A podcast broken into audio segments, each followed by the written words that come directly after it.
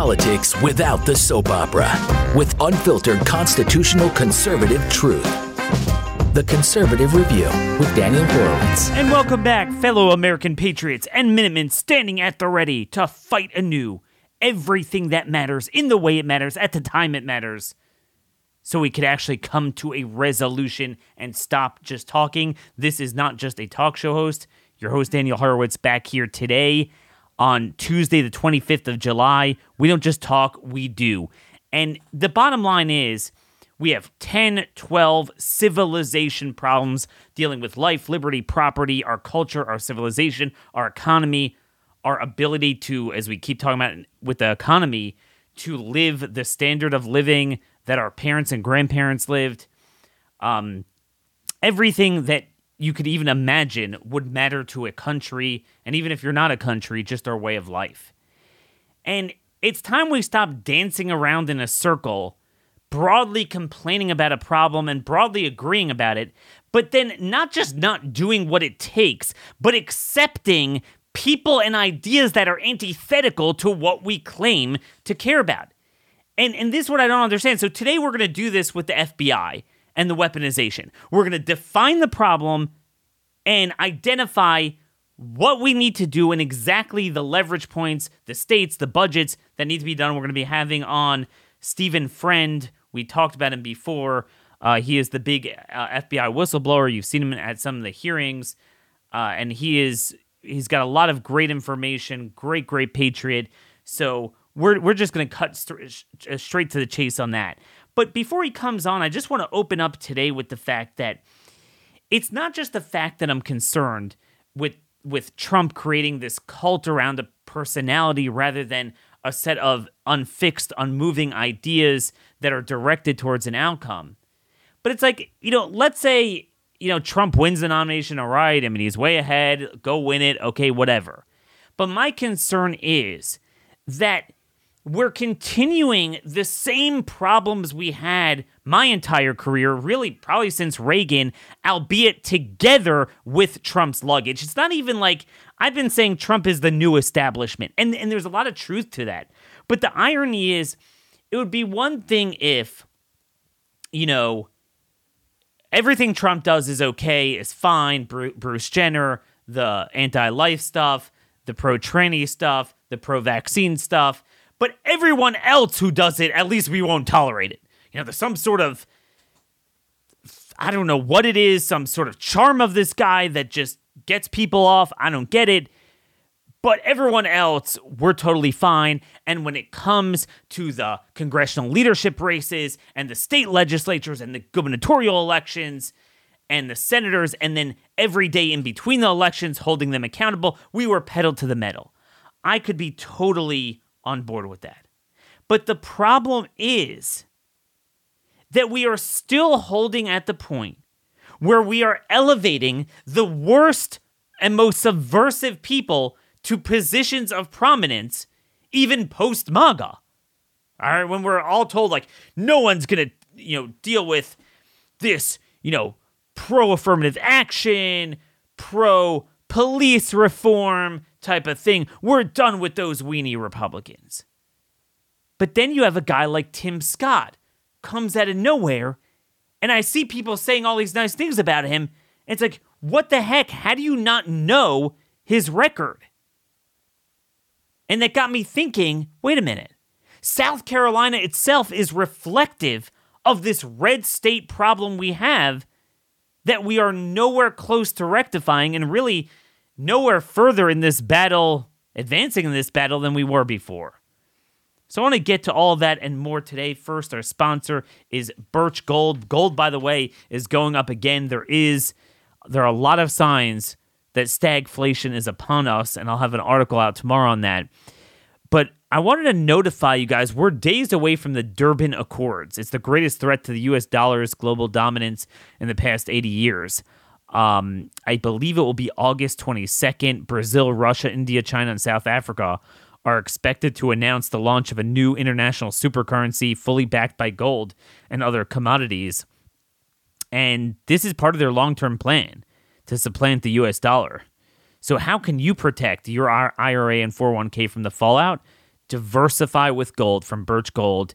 Uh, historically, gold has been a safe bet in times not nearly as bad as like this, certainly the times we live in. So text Daniel, the word Daniel, to 989898 to get a free info kit on gold IRAs and decide for yourself if a tax sheltered retirement account backed by precious metals is the right fit for you.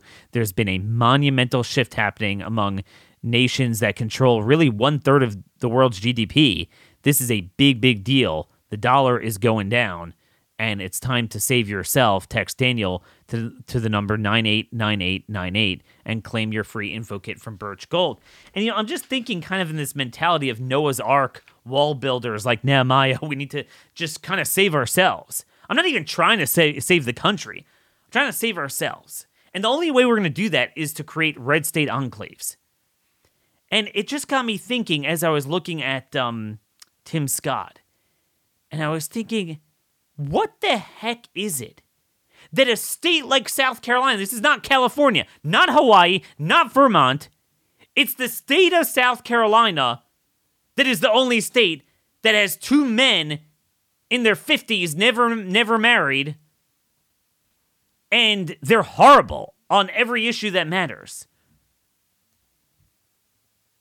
I saw Tim Scott put out an email like a fundraiser. You know, you get put on all their fundraisers, they get a hold of your, your emails. And I see this title of The Era of Victimhood is Over. And I look at it and I feel like throwing up. He's playing that game of, ooh, the black conservative, like kind of like trying to be Clarence Thomas, but he's antithetical to that. His entire career was built upon. You, you, you should have heard his reaction to George Floyd and police reform, working with Hakeem Jeffries and Cory Booker on jailbreak because of the lie that he perpetuates that blacks are disproportionately pulled over and disproportionately, you know, locked up. I mean, he literally talks about this. And then he he nuked two very good judicial nominees because they spoke out against racial pandering and racial preferences and you know one of them spoke out against this uh all these like ethnic school group, uh, college groups, and he said, you know, we, they're they're divisive and we shouldn't do this. He is the antithesis of his mes- message. He is the prototype of victimhood.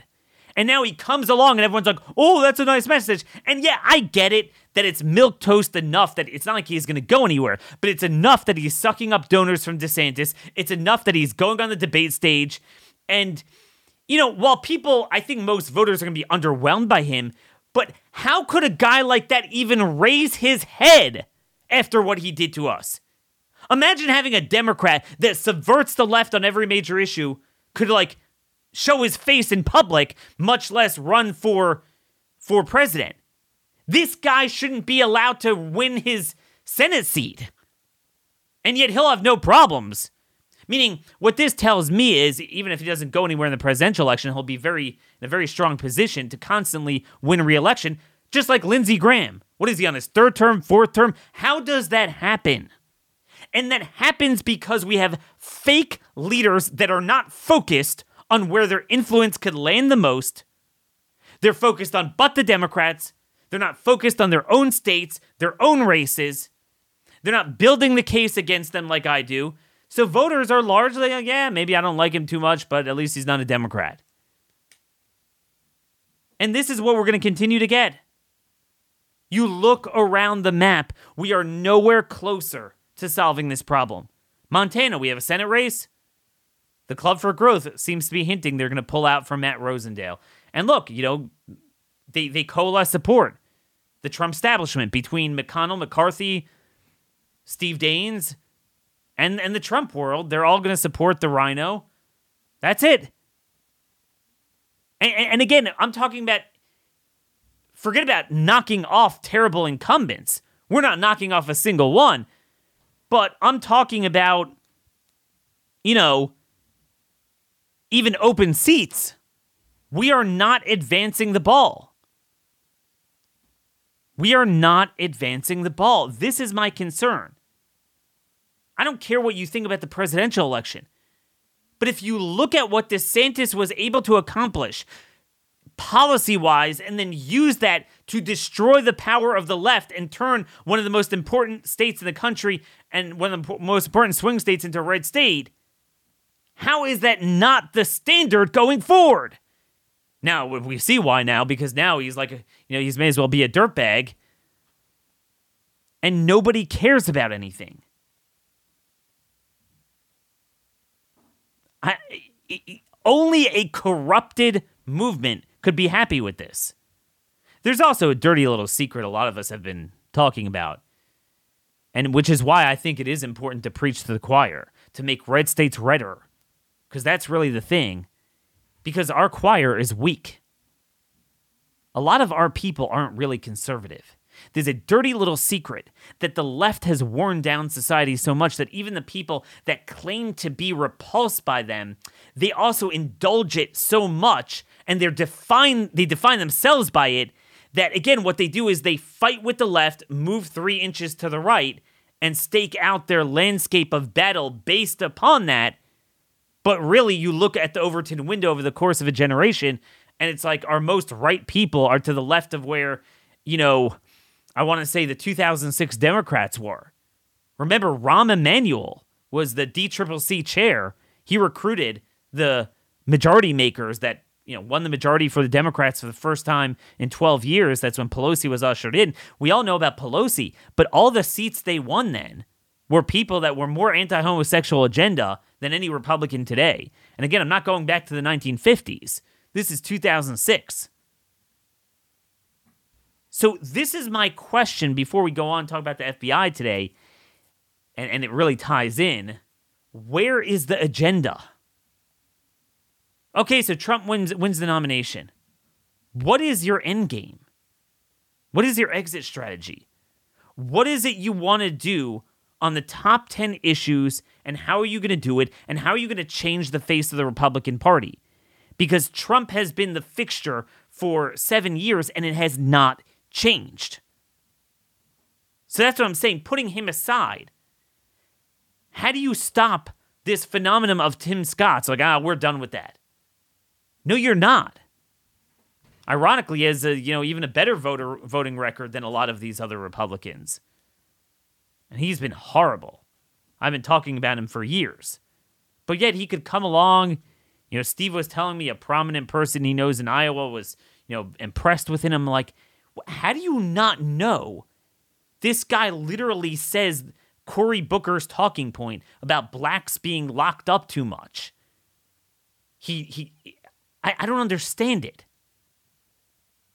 He is the biggest neocon, the biggest awful on every issue we care about. So I'm worried about down ballot, both the general election, but also primaries. And by the way, I, I just have to say one thing. I'm not really going to get into presidential politics today, but Tony Fabrizio, he is Trump's pollster. He did a poll together with a Democrat pa- counterpart to make it bipartisan. So this this is an this is truly, you know, you you have uh, each campaign puts out a poll and then you have independent polls. You want an independent one. This is better than independent because a it's bipartisan and b it's their own guy they did a poll of 40 swing House seats. And they found DeSantis tied with Biden in them, but Trump losing by four. Trump performs, performs eight points worse than DeSantis with independent voters. But forget about DeSantis. What are you going to do?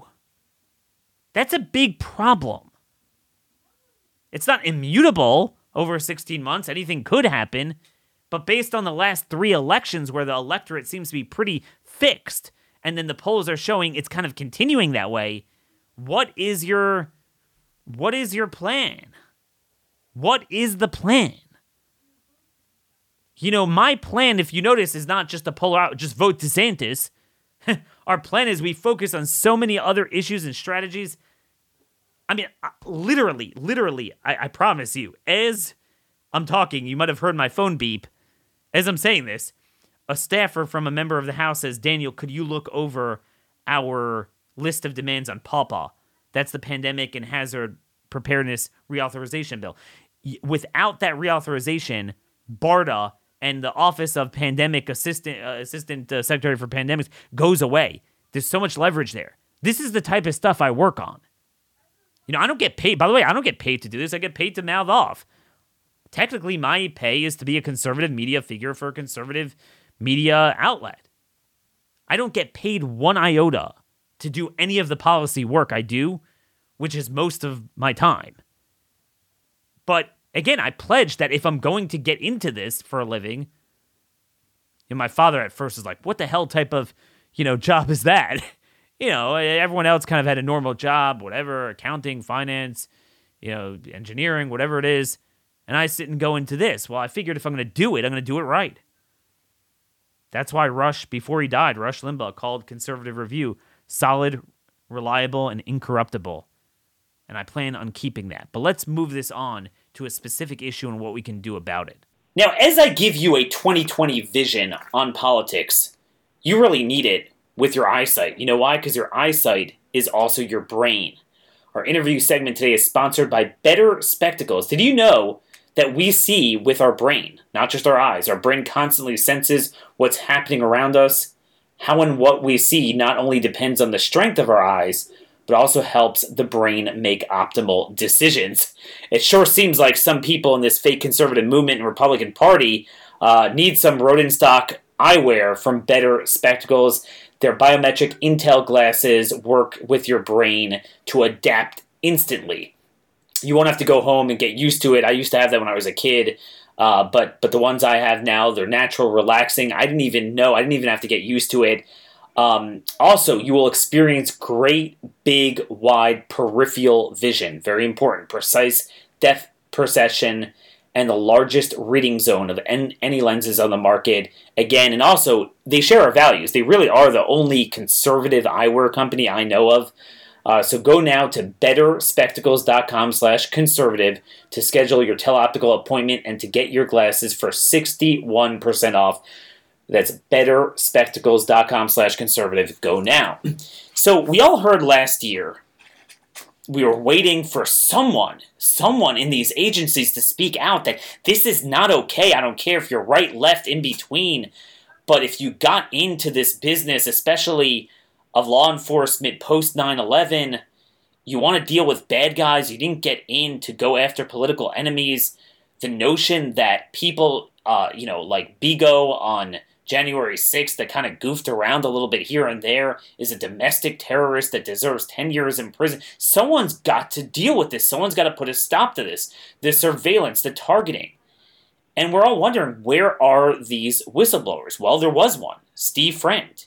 He was a 12 year veteran of the FBI, served for uh, some years on the SWAT team as well, which is very important because we're talking about the literal overkill use of force against you know pro life activists uh, he worked out of the Daytona Beach office, um, and he, he gave it up. He gave it up, lost his job to speak the truth, and he's a little frustrated that he feels like his sacrifice is not really landing. This is an issue that is really universal. You know, we talk about a lot of this stuff. Some don't want to cover the vaccines, some don't want to deal with the tranny issue, but this issue is like universal on the so called right that the FBI and really the adjacent agencies and DHS as well, they are targeting Americans. That, that's like beyond the nightmare scenario, and it needs to be dealt with. But like like many other issues, they're acting like a bunch of guys dancing around in a circle with ski masks and AK-47s rather than advancing on a target. Okay, identify the problem and deal with it we've we've heard all these hearings. We've had a lot of oversight and judiciary hearings in the House, and and Steve has been brought in once or twice, but from what I'm hearing, they're more concerned about the censorship part, which is a problem. But it's more like the way these agencies are working and how those programs, those surveillance programs on people that prima facie did not commit crimes, need to be shut down. Well, Daniel, we don't have the presidency. Well, you have the power of the purse. You have the power of the purse. Then there's the states. What could states do? And I do want to say one other thing that some of you might have seen this big headline that Kevin McCarthy started hinting about impeachment. That the Biden corruption with the Ukrainian payoffs might be might be elevated to the level of impeachment. Now, first off, it's kind of interesting that every Republican seems to recognize the corruption with Ukraine, but somehow they don't connect the dots with our Ukraine policy. The administration shoveling endless money and weapons there, and they downright support it. I mean, you know, almost all the Senate Republicans, two thirds of the House Republicans, including McCarthy. So that's kind of interesting. But number two, and I know this is going to be unpopular with some of you, I do think impeachment is a distraction.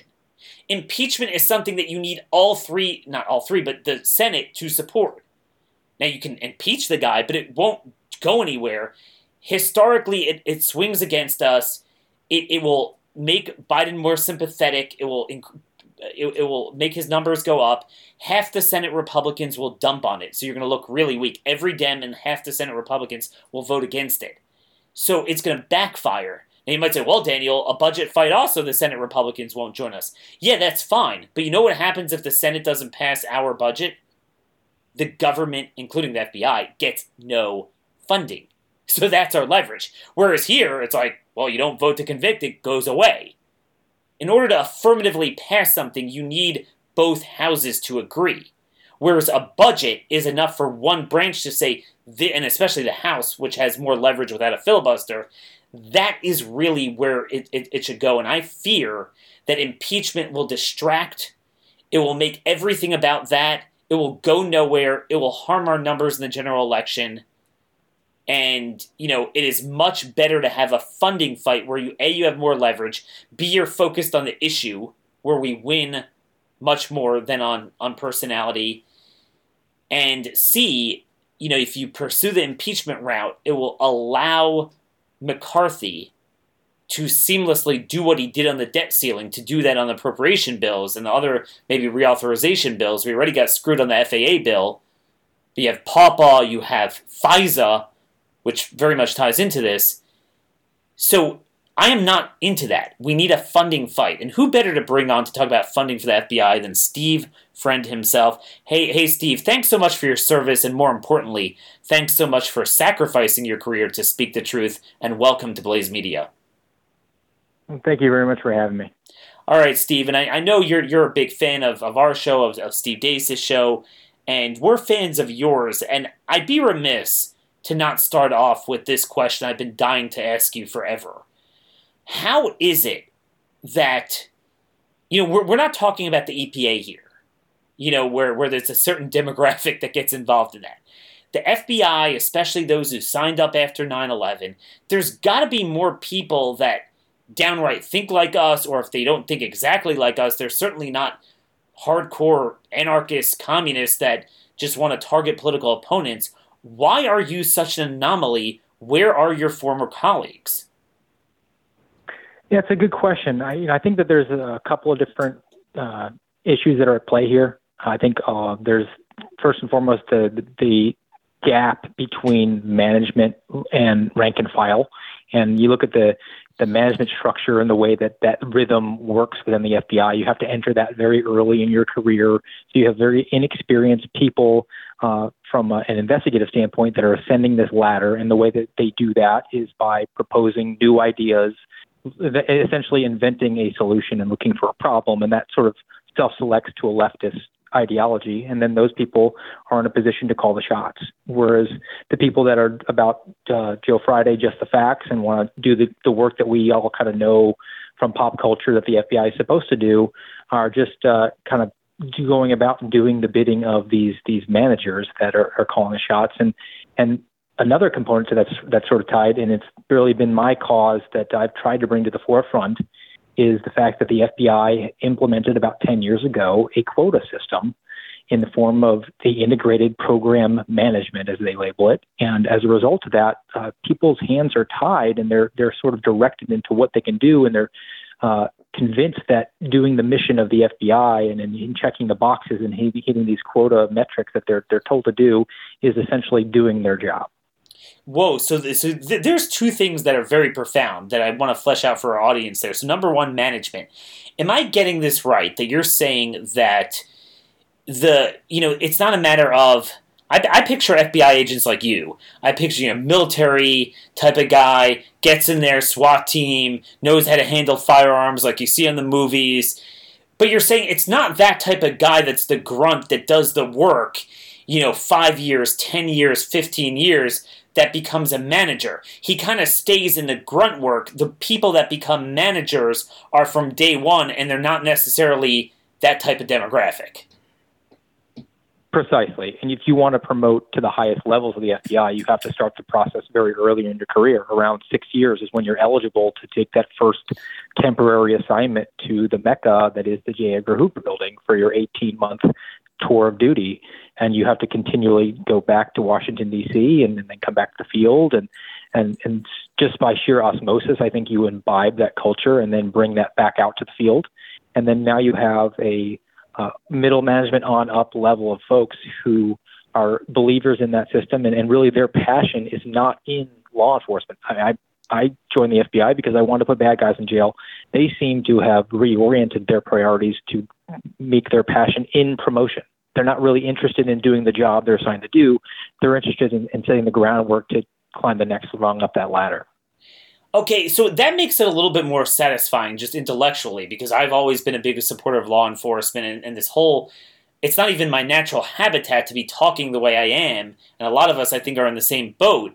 But you're saying it's like there's the law enforcement the way an average citizen would view it, and then there's like bureaucrats. I mean, you may as well be a HUD or Department of Commerce guy. That's what they, they are. But those are the people calling the shots. But still, why is it that there aren't more people who served on like you FBI SWAT that are like, wait a minute, you know, we're all for coming in with firepower to go after uh, bad guys, but not um, pro-life activists or someone accused of, um, you know, being inside the Capitol and giving a speech. Well, I, I think that there's uh, an element to it that people think that they have to just follow orders. I think that that then that history never smiles very kindly on that worldview. But uh, people bring in even military background; they think they're just following orders, they're doing what they're told, and they're not really doing the critical thought that's necessary on so many of these cases. Uh, and a lot of them uh, sort of convince themselves in, or delude themselves that they they have to do this to to feed their family. They have a, a roof to keep over their kid's head. They have to put food on the table, uh, and they they justify the actions that are not in keeping with their oath of office.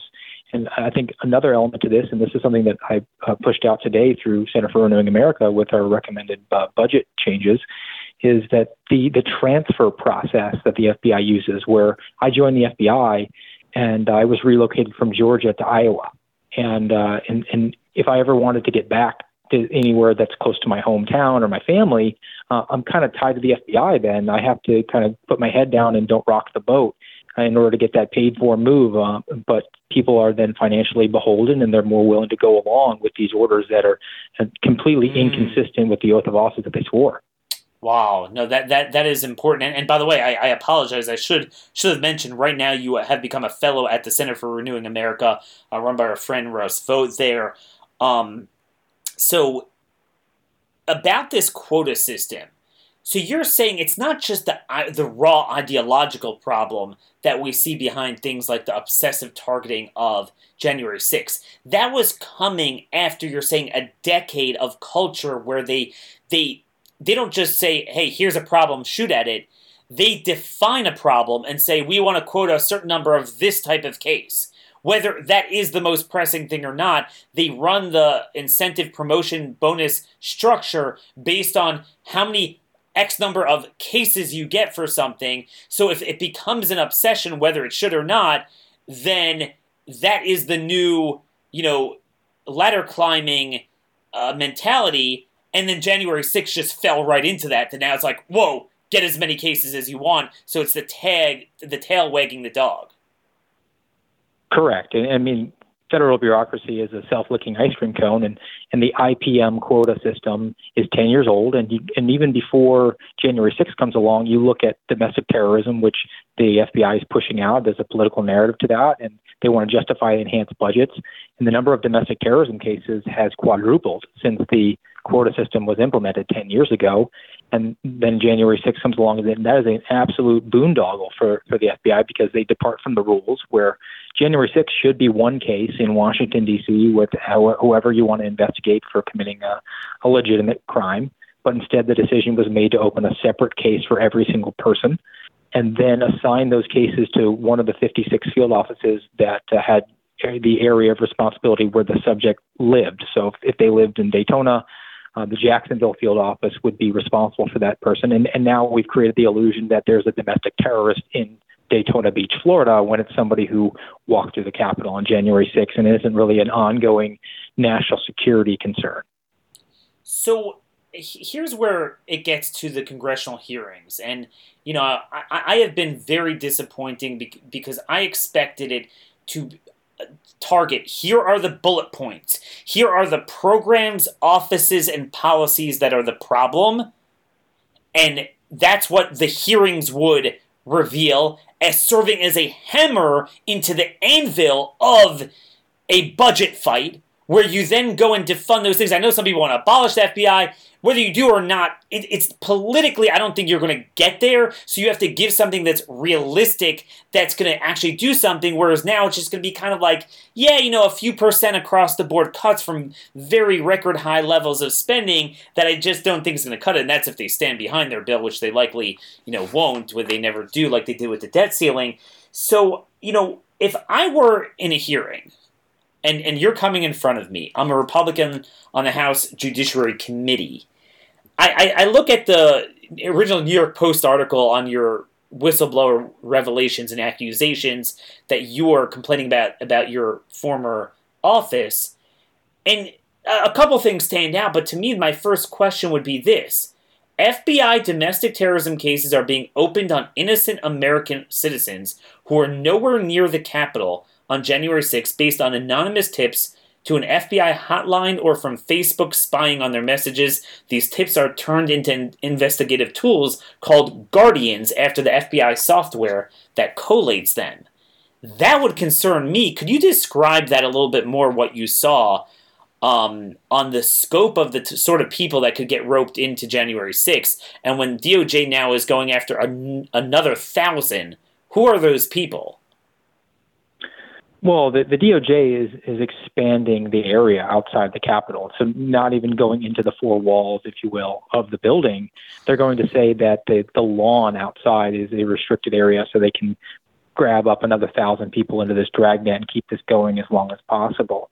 But as far as the Guardian goes, that you need to think of that as like the 911 tip line for the FBI. And calls come in, uh, they're routed through a call center in West Virginia. There's about 3,500 tips a day could come in by email or, or telephone, and, and the people there kind of go through them, figure out where the uh, the tip is, and they they disseminate it to the field. And uh, in the aftermath of January 6th, there was a huge influx of these these tips that came in, and, and just in my conversations with people that were in a position to look at so many more of them than I had, uh, much of them were uh, not law enforcement matters. They were personal grievances and or just things that, that law enforcement has no business uh, in, investigating, like First Amendment protected activity. You would get uh, tips saying like, well, my, my neighbor has a, a MAGA flag and uh, was probably there, so you should probably go and look into him and it was wow. neighbors informing on neighbors for that reason and and really typically as a law enforcement officer you would look at that and say look that's not something i can resource there's no crime that's been alleged and i wouldn't look into it but uh, with January 6th, we were pressured to go and talk to everybody who could be tangentially connected. And, and if they were, then cases were open. And if they weren't, uh, then that you have an additional contact. And, and so many times you would go and talk to Daniel Horowitz, and he'd say, "Well, no, I wasn't there, but I, I think my uh, I think my buddy was." And we'd say, "Well, what's your buddy's name?" And then we would be able to spin off another investigation from that, just because we'd had that organic conversation with you. So that's very scary in a closely divided country. That and, and also January 6, 2021 was right in that zone that right you know following up on that year where the people were acculturated to police each other and patrol each other and snitch on each other you know you're not wearing a mask and and this is this is what it is now um, and that really scares me in the long run. To me, that's the biggest concern that you could have people that are exercising their First Amendment rights that have to be scared now. You can get a knock from the FBI. I mean, I, I had a friend in uh, you know Michigan that had an anti-lockdown group. He got he got a got a visit. You know, it was a very friendly visit, but he got a visit, and it's because someone called on him. And that is a very scary thing. And like you're saying, in law enforcement, typically they would have discernment. They would know when it's some sort of bull domestic like dispute where someone doesn't like someone and there's nothing, there's no there there. But now you can't assume that. Do you feel like House Republicans are taking this seriously? No, I, I don't. I think that the, the purpose of a hearing, I've sort of compared it to a, a Broadway show. Uh, the rehearsal process is when they get their subpoenas and when they call in the witnesses for their transcribed interviews and, and they learn the real facts that uh, the whistleblowers are bringing forward. When they actually hold the hearing, that is for a presentation for the American people. The, the Congress people there are not learning anything new. They're uh, sort of working as prosecutors, and they should. They should, uh, in, especially in the case of uh, the IRS whistleblowers a week ago or the, the FBI whistleblowers like myself. I'm experienced. I've testified hundreds of times in front of uh, jury trials or grand juries. That room does not intimidate me.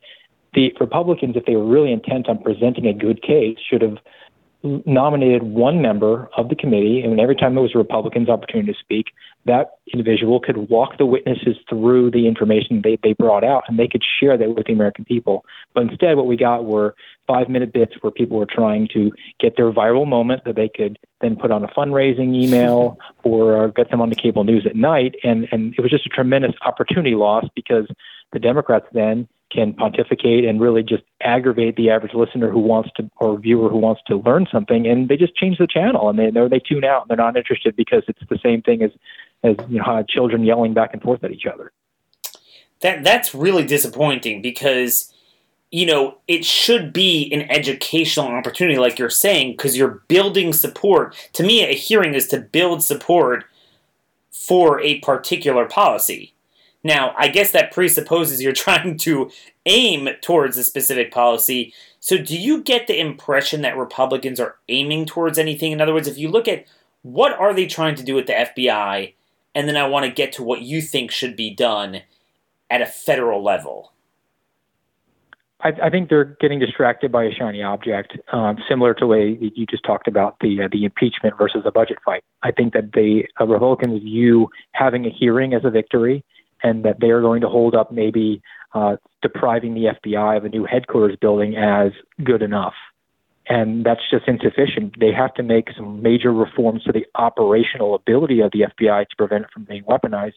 Because just giving it a, a new facility or depriving it of a new facility is not going to change the DNA that uh, has been corrupted. No, it, exactly. Depriving of the new facility, it all becomes about that. I, I hate it. I hate it. And and, and again, the, the problem is the whole Trump thing, a lot of it has distracted because, you know, that right away makes it political. But I think, you know, if they would let you talk more and and probe that more, it would demonstrate that wait a minute, this is something that could easily swing across different ideologies. It's not just the right. Theoretically, everyone should be concerned about what they're doing, right?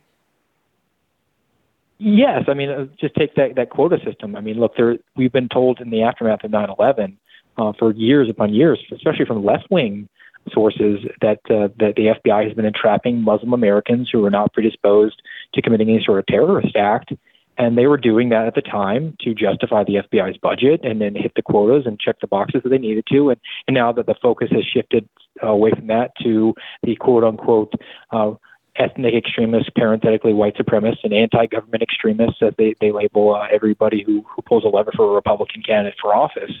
Uh, it's it's um, it needs to cross uh, over party lines and, and ideological uh, views, and I think that most people will will come around to an idea if, if I stand up and say, look, the FBI has quotas. And by hitting them, the senior executives get between thirty and fifty thousand dollar bonuses every year I think that grosses out anybody, whether or not they're voting for Bernie Sanders uh, or Donald Trump for president. So, what would you like to see done? What do you think? Obviously, again, I, I don't think. I mean, Republicans are so weak. There's no way they're going to hold a position of abolishing the FBI, but just you know, a couple percent across the board cuts from the FY 2023 levels is not going to you know do anything either. What sort of targeted programs and policies need to be dealt with first? They have to defund entirely the intelligence branch of the FBI. It's, it's now an intelligence agency with a law enforcement apparatus, very similar to a, a Stasi or KGB, and that's not new. That that was something that Jim Comey brought about in 2014. So it's not like it's been well entrenched in the FBI. Uh, the quota system has to go, and, and I think we need to rethink the way that the FBI is uh, is able to carry forward investigations uh, and enforce it, it, enforce the law. And I would propose um, the, through the appropriations process that the Republicans uh, have the uh, the, the, Office of Personnel Management uh, defund the uh, the 1811 criminal investigator position, the special agent, and we can disarm the FBI, and it no longer has the ability to conduct armed investigations or SWAT raids or anything like that, and then force them in an unarmed investigator capacity, and that position does already exist, uh, you can convert the agents to unarmed investigators, but, but force them to partner with local agencies and say you need to get the local agencies permission to conduct an investigation. You should partner with them on those investigations as a matter of safety. You need to have an armed state certified law enforcement officer with you, and, and those are federally uh, deputized detectives who know what's going on in their area and, know where the usual suspects are and they know the issues.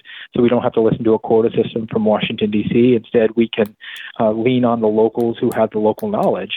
And then when it comes time to uh, conduct an arrest of a, of a righteous investigation that the uh, that the local agency has approved of, then then that local agency would affect that arrest, and it, it's sort of a stopgap measure from an out of control FBI. It it allows the sheriff who is more responsive yes. to his constituency yes. to be a stopgap measure and a bulwark. So, so, so you're you're transitioning now. Obviously, this is at a federal level. I want to talk about what we can do until and unless we do this at a federal level. But this is something very profound that I think the audience needs to chew on a little bit.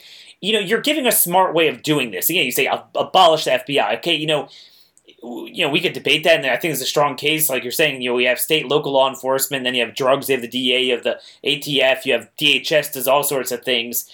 Um, but to the extent you feel you need more, you know, investigatory power on things that are more national in scope, then your point is okay. So you have the resources, talent, you know, God knows all sorts of tools you guys got there at the FBI. Use it but you denude them of the thing that could ultimately become the tyranny. I always say the FBI is larger than the standing army itself that our founders feared.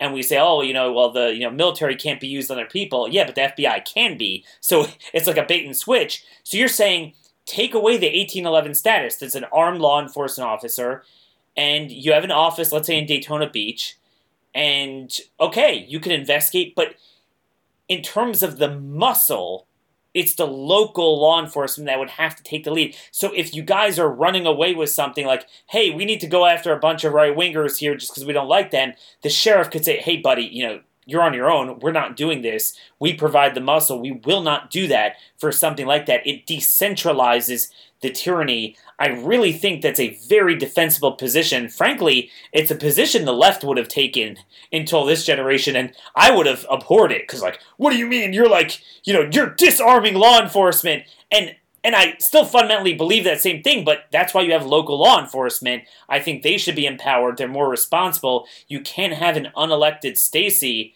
at a federal level. Um, what about what about states? Okay, so are there things that states could do right now that you think would somewhat shield us from this sort of, of tyranny or at least bring more transparency to it? Yeah, I think that there are some measures that you can take. I mean, obviously, you're not going to get into an armed conflict uh, between the local authorities and federal authorities. You want to avoid that. But uh, just leaning back on what I, what I talked about with the task force officers before, there's there's proof of concept there. Those guys actually do work in the FBI, and if there's a, a sheriff or police chief who feels the FBI is uh, is is overreaching or become politicized, there's no reason why he uh, or she can't pull their people back from the FBI because uh, personnel wise, there's only 14,000 special agents in the FBI, and, and and that's just physically impossible to conduct the work nationwide of a country that's roughly close to 400 million people. Wait, how many offices and, and they there? require. Uh, there's 56 field offices. There's okay. 40,000 employees. But only 14,000 agents, and uh, the majority of them are concentrated in headquarter cities where uh, you know those are blue cities. And but most of the work, and it's it's an open secret, and the FBI is, is conducted in the satellite offices that we refer to as resident agencies. And like in my office in Daytona, we policed an area of four counties, a million people, and we had eight agents. Eight agents. So wait, wait, so this is very important.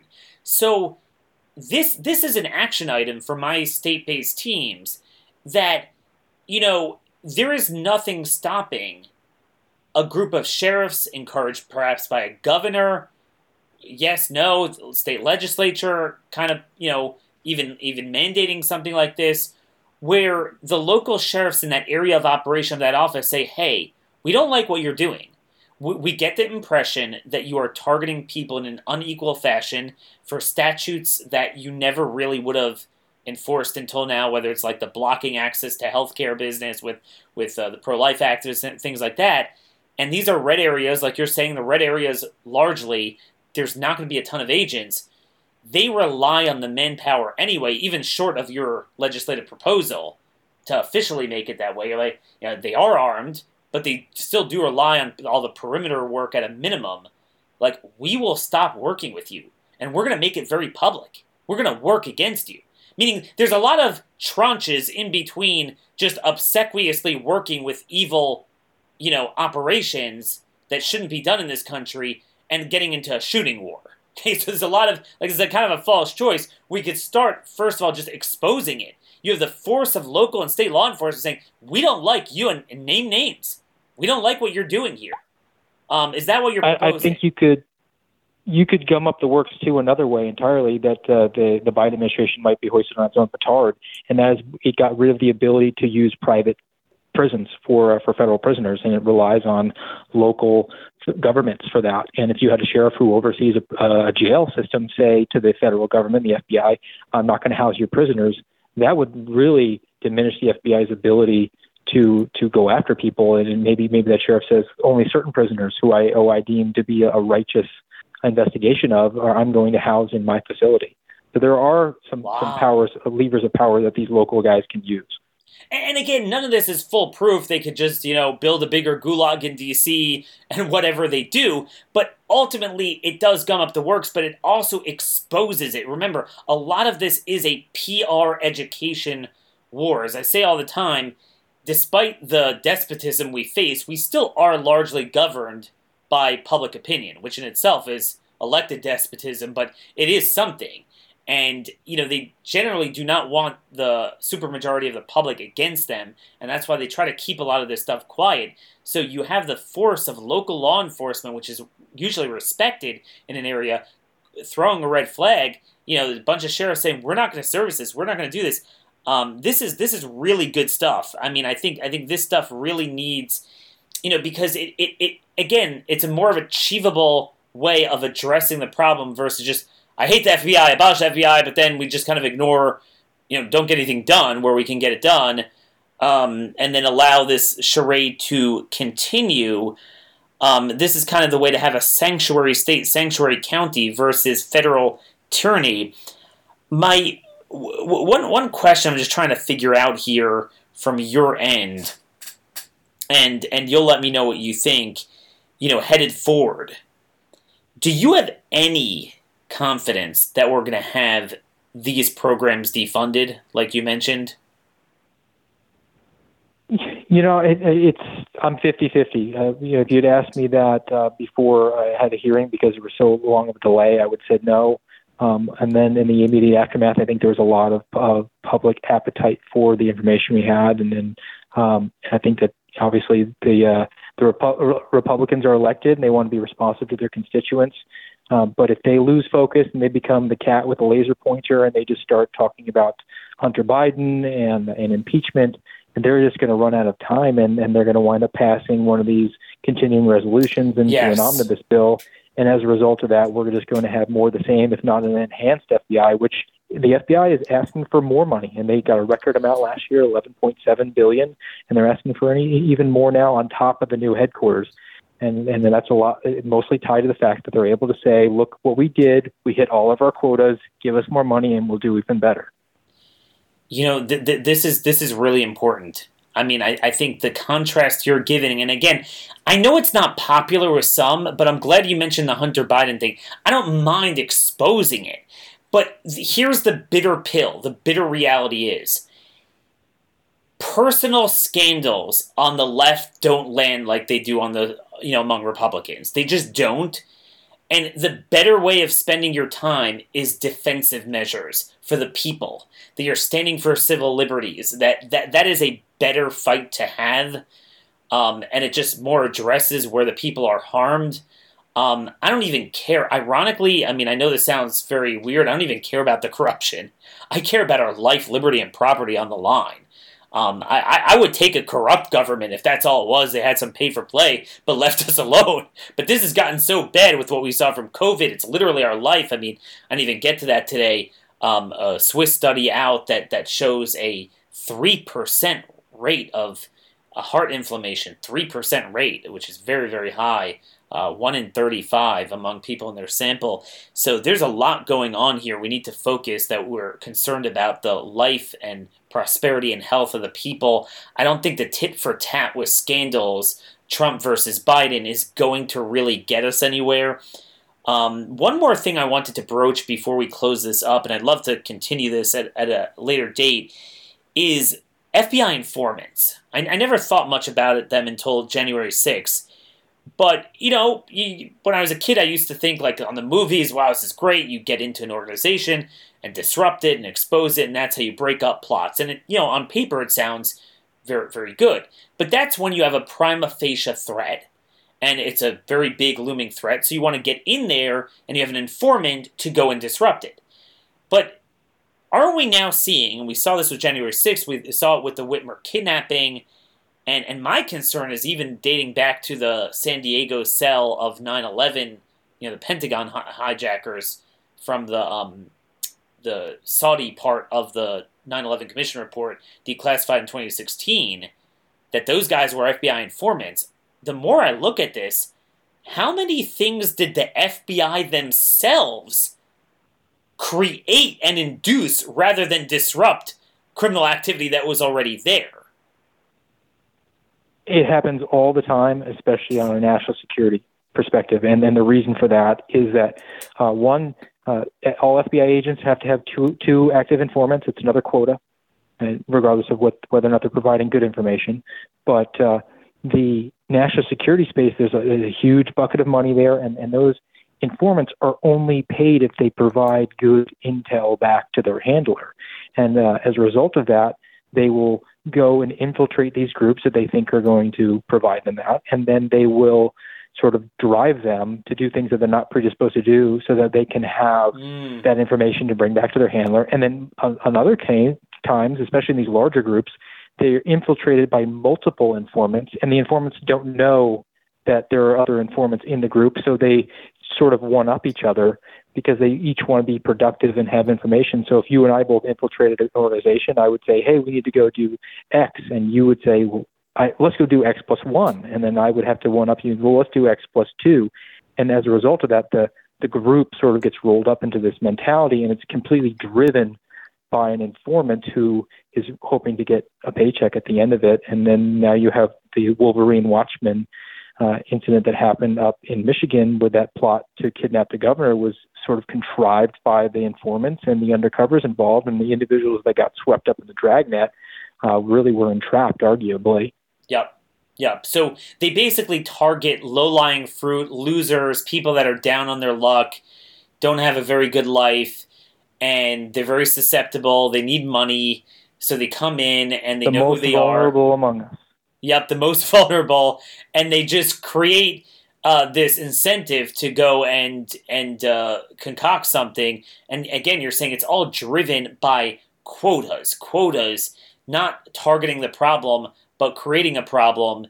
Um, even and, and it's interesting, I you know, because we focus on the wokeness, but what you're talking about is structurally, even without the wokeness, that's a problem. Those quota systems need to be defunded, whether it's for informants, whether it's for certain number of cases. Um, so we prioritize what, what is needed. I mean, these are the type of reforms that, at a minimum, we should do. But again, I love the sanctuary ideas. Very, very important. Where could people find more about your work at the Center for Renewing America? Uh, yes, you can go to uh, AmericaRenewing.com, and uh, there's, there's lots of information there about woke, weaponized government. Um, I am a fellow on domestic intelligence and domestic security services, but uh, we address multiple issues there. And actually, today we're going to be putting out a recommended uh, budget for the for the House Freedom Caucus to to look into for significantly paring back the FBI, uh, especially with regards to the quota system, to the intelligence branch, uh, and on other issues as well. And then I'm always sharing our information on Twitter. Uh, my my handle is at real Steve Friend. And uh, and shameless plug, I do have a, a book that is now out and published. It's called True Blue: My Journey from Beat Cop to Suspended FBI Whistleblower. It uh, sort of details the information that I brought forward, and as well as the FBI's efforts. They told me to redact almost all of it, but it is unredacted, and you can learn about my experience uh, there over the last uh, 10 months.